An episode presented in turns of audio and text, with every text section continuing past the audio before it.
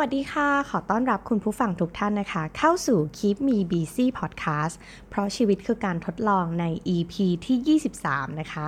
วันนี้นะคะจะมาชวนคุณผู้ฟังคุยกันเรื่องการสร้างแรงบันดาลใจค่ะ ผ่านหนังสือที่ชื่อว่าอย่ายอมให้ใครเหยียบฝันนะคะ โดยผู้เขียนก็คืออาจารย์เกตดรกฤตินีพงษ์ธนาเลิศนะคะ หรือว่าใครที่เป็นแฟนเพจของอาจารย์ก็คือเพจที่ชื่อว่าเกตวดีมารุมูระนะคะ อาจารย์ก็จะพูด ถึงเกี่ยวกับเรื่อง business การใช้ชีวิตต่างๆ ของคนญี่ปุ่นนะคะ ซึ่งเอ็มก็เป็นแฟนของอาจารย์นะคะ เคยไปฟังอาจารย์หลายครั้ง แล้วก็เป็นแฟนหนังสือตัวยงด้วยนะคะ และหนังสือเล่มนี้อย่ายอมให้ใครเหยียบฝันนะคะ ก็เป็นหนังสือที่เอ็มมักจะหยิบ ขึ้นมาอ่านเสมอๆในช่วงที่รู้สึกว่าตัวเองขาดแรงบันดาลใจ หรือว่าต้องการแรงบันดาลใจจากคนที่ทำงานหนักแล้วก็ประสบความสำเร็จนะคะ ในหนังสือเล่มนี้เนี่ยก็มีการพูดถึงแรงบันดาลใจจากคนญี่ปุ่นนะคะ 19 คน ซึ่งก็เป็นคนที่เอาชีวิตของตัวเองเนี่ยเป็นเดิมพันกับความฝันของตัวเองนะคะ ซึ่งแต่ละคนแต่ละธุรกิจเนี่ยก็จะมีความแตกต่างกันไป ซึ่งวันนี้นะคะเอ็มก็หยิบยกมา 2 ตัวอย่างด้วยกัน ซึ่งรู้สึกประทับใจแล้วก็ค่อนข้างจะเหมาะกับในช่วงนี้นะคะ เชื่อว่าช่วงนี้เนี่ยหลายคนต้องการแรงบันดาลใจนะคะ หลายคนอาจจะสะดุดนะคะจากการที่มีสถานการณ์โควิดขึ้นมาทำให้ส่งผลต่ออาชีพนะคะ หลายคนอาจจะว่างงานชั่วคราว หลายคนอาจจะต้องรับเงินเดือนนะคะ ไม่เต็มจำนวน หรือว่าหลายคนกำลังเริ่มธุรกิจใหม่ ๆนะคะ จากผลกระทบอะไรต่างๆ ก็อยากให้ทุกคนอะ มองว่ามันเป็นสิ่งที่ดี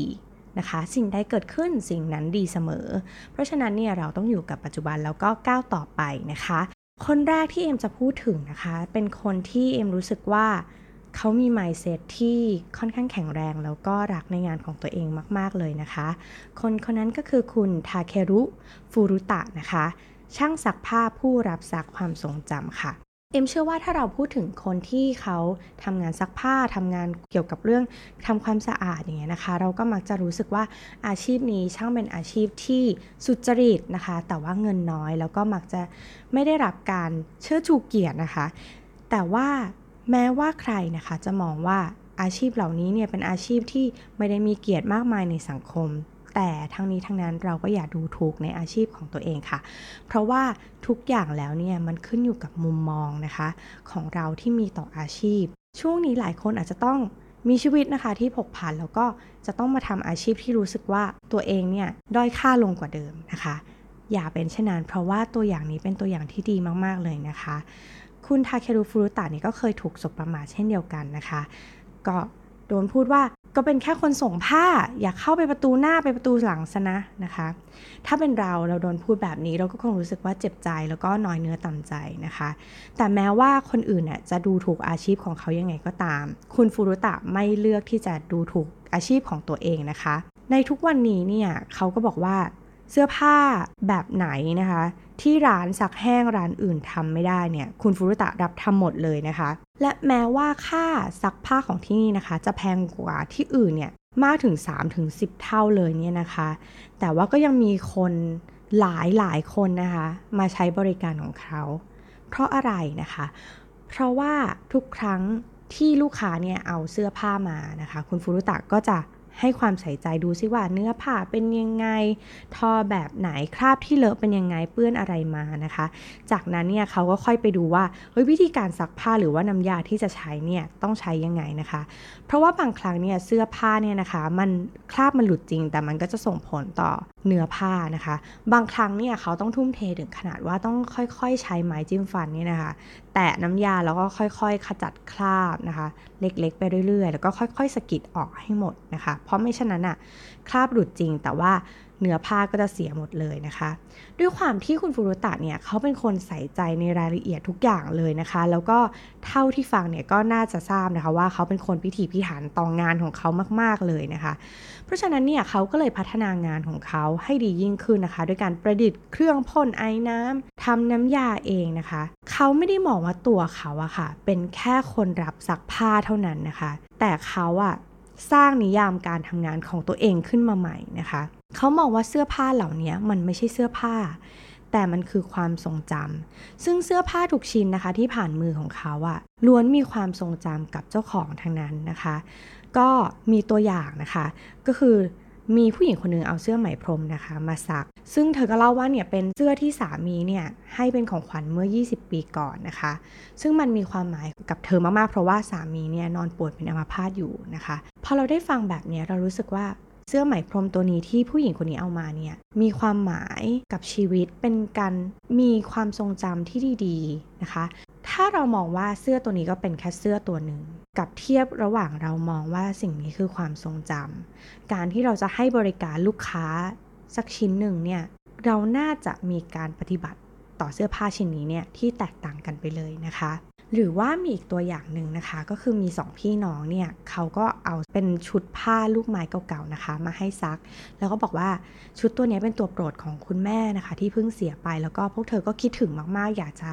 ซักชุดนี้ให้สะอาด แล้วก็นำมาแขวนไว้เวลาที่คิดถึงคุณแม่ขึ้นมานะคะ เสื้อผ้าทุกชุดคือความทรงจำ เอ็มเชื่อว่าหลายคนอาจจะคิดไม่ถึงถึงว่า เออ งานที่เราทำอยู่ทุกวันนี้สิ่งที่อยู่ตรงหน้า เราอาจจะมองว่ามันเป็นงาน แต่จริง ๆ แล้วเราสามารถสร้างคุณค่ากับงานหรือบริการที่เรากำลังทำอยู่ให้ดียิ่งขึ้นได้นะคะ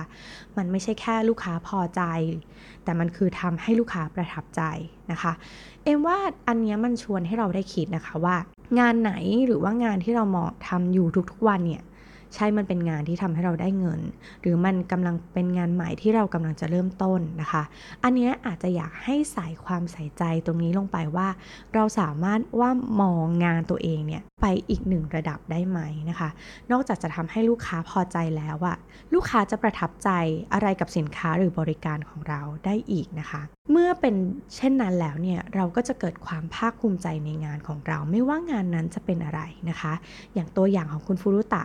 เขาไม่ใช่แค่คนซักผ้า แต่เขาคือช่างซักผ้าที่ช่วยเก็บรักษาความทรงจำได้ดีนะคะ แม้กระทั่งงานซักผ้าที่รู้สึกว่า งานนั้นแทบจะไม่มีค่าหรือไม่น่าภูมิใจ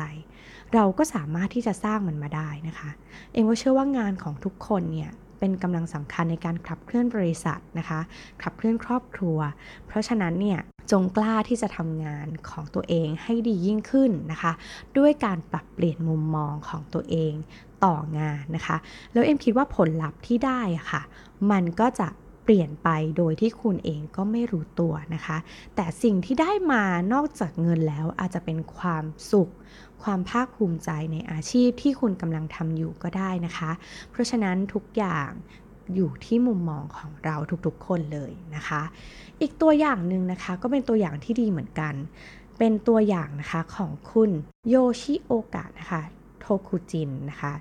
คนนี้เนี่ยเขาก็มาชวนคิดในเรื่องของทุกอย่างเริ่มต้นด้วยการตั้งคำถามนะคะ คุณโยชิโอกะเนี่ยเป็นดีไซเนอร์นะคะ ซึ่งเคยร่วมงานกับ คุณอิเซมิยาเกะนะคะ ซึ่งหลายคนน่าจะรู้จักแบรนด์นี้เป็นอย่างดีนะคะ เอมก็เป็นคนที่ชื่นชอบดีไซน์ของอิเซมิยาเกะอย่างมากเลยนะคะ เขาเนี่ยชอบวาดภาพตั้งแต่เด็กๆนะคะ แล้วก็มีความฝันว่าอยากจะ เป็นดีไซเนอร์นะคะ หลายครั้งเนี่ยที่เขาออกแบบเนี่ยมันมักจะเป็นดีไซน์ที่แปลกใหม่นะคะ แต่ว่าคนเนี่ยเข้าไม่ค่อยถึงนะคะ จนเขามีโอกาสได้ทำงานกับคุณอีเซ่นะคะ แล้วก็คุณอีเซ่ก็มอบหมายให้คุณยูชิโอกะเนี่ยได้ออกแบบนิทรรศการเพื่อรวบรวมผลงานของคุณอีเซ่มิยาเกะไว้นะคะ โดยที่โจทย์นะคะ เปลี่ยนไปจากเดิมจากความแปลกใหม่หรือความล้ำเนี่ยออกมาเป็น